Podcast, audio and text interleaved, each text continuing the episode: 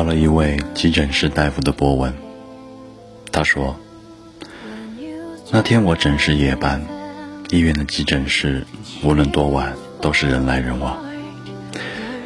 后半夜来了一个和男朋友吵架割腕的小姑娘，伤口并不是很深。小姑娘脾气不小，摔了手机，割了自己的手腕，所幸伤得不深。伤口处理后。”坐在我诊室的门口，等待着破伤风皮试结果。女孩不停地责骂着她的男朋友。说实话，我心里很是厌恶这样的病人，拿自己的身体去要挟某种协议。然后，一位老大娘扶着她的老伴走进了我的诊室。老大爷七十多岁，身体很消瘦。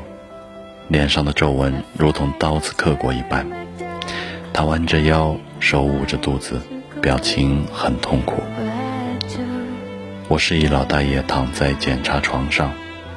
那几天北京下雪了，老大爷穿的很多，衣服很破，一层又一层，腰上缠着一条红绳当做腰带。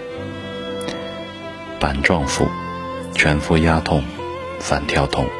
极紧张，结合老人自诉的常年胃病史和腺病史，我心里给出了初步的诊断：上消化道穿孔。我边开着检查和术前准备，边善意地责怪着：“您昨天就开始疼了，为什么不早点来啊？您现在的症状初步考虑是上消化道的穿孔，需要检查确定后手术治疗的。”别吃别喝，先去做下检查吧。我把一些检查的单子递给了老太太。接过检查单的手很粗糙，老两口搀扶着走出了诊室，很快又回来了。大夫，能不能少开点检查？我们没钱。老太太的声音很小，说出的话小心翼翼的，似乎怕引起我的不满。一旁的大爷捂着肚子蹲在地上。我努力的讲述着为什么要做这些检查，而且很肯定的告诉他们，这个病是需要手术治疗的。其实，当看到老两口的时候，我已经动了恻隐之心，把能住院后的检查留给了病房大夫，因为住院后是能享受报销的。但是，最终我没能说服他们，他们只是要求照一个立位敷平线。你说说话，看到你签名里写着正能量的话，越活泼越难过吧，越洒脱越放不下，承认后情绪总反着表达。几杯荒唐以后，你说，走着走着怎么脚步渐渐慢了？忙着忙着怎么生活变得拖沓？街角的酒楼推倒了，怀旧的人住在热闹繁华的大厦，爱着爱着怎么爱人就不见了？想着想着怎么样子也。多特别的一个平凡的，丢进人海里匆匆着。我让护士陪同一起去检查。我给病房的普外科兄弟打电话，陈述刚才的经过。病房的兄弟也同意附平片的结果出来后，如果有膈下游离器，可以先办住院，然后加急完善术前检查及术前准备。结果回来了，和我初步诊断一样，上消化道穿孔。大爷，住院吧，您这个病肯定是需要手术的。我开着住院条对他们说道：“吃点药行吗？”大爷强忍着疼问道：“肯定不行，您这个病必须是手术治疗的。”我不停地在用最简单的话语讲述着，但是我感觉老两口根本没听我所说的话。不治了，回家吧。老头对老伴说道。当时的我真的是震惊，大爷，不行，您的病不治会要命的。我甚至是在吼他，门口的小姑娘也凑过来看热闹了。我们哪有钱做手术啊？家里还有一个瘫在炕上的傻儿子，每个月就是靠国家补助的几百块钱。我也想给老伴做手术，但是家里真的拿不出钱来。老大娘看着蹲在地上的大爷，眼眶有眼泪在打转。住院能报销，比例很高的。您现在没带多少钱也没关系，先住院做手术，然后再补交都可以的。我甚至比他们都着急，不做手术肯定是不行的，会要命的。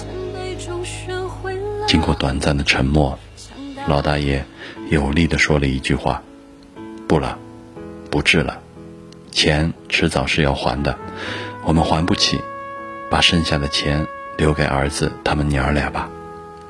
大爷的话说的有力，却又有些颤抖。我给您出钱，您先治病，我不用您还。朋友们，这句话并不是我说的，是一边看热闹的小姑娘说出来的。再一次的震惊，瞬间我觉得她好有勇气，瞬间我觉得她是那么的可爱。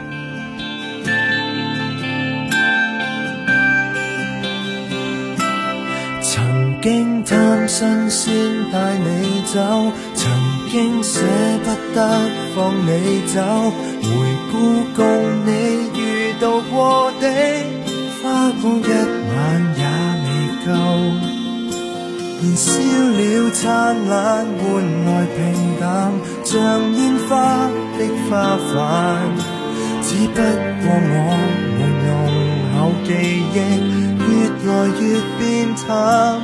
就算再吻一次，亦难避免嘴边只感受苦涩。遗憾是越努力捉紧这碎片，越难令它重现。就算再说一世的经典，这种感觉仍可改变。请不要再悼念从前，讲分手不必讲。再见。她的男朋友也站起来了，我也站起来了。我们给您交钱做手术，您出院后再把报销回来的钱给我们就行，用的钱不用您还了。小姑娘蹲下身子对大爷说，她的眼神很真诚，我的心里无法用语言形容。就在那一刻，似乎改变了我所有的人生观。大爷，您等等，我去打个电话向领导请示一下。我去抢救室拨通了医院总值班的电话，在院领导和病房大夫的协商下，决定暂欠所有费用，先手术治病，事后医院和民政协商。我拿着胃肠减压管，满心欢喜地回到诊室，可是。却找不到老两口了，人呢？我问刚才那对小情侣，小姑娘很是开心，回家了，说回去跟亲戚借钱，一会儿就回来了。大夫，给您留个我的电话，他们要是回来没借到钱，您先给做手术，我给他们补上。我没有说什么，快步走出急诊门口。风很大，雨夹着雪，好冷。我又在医院的院子和大门口找了半天，也没有发现他们的身影。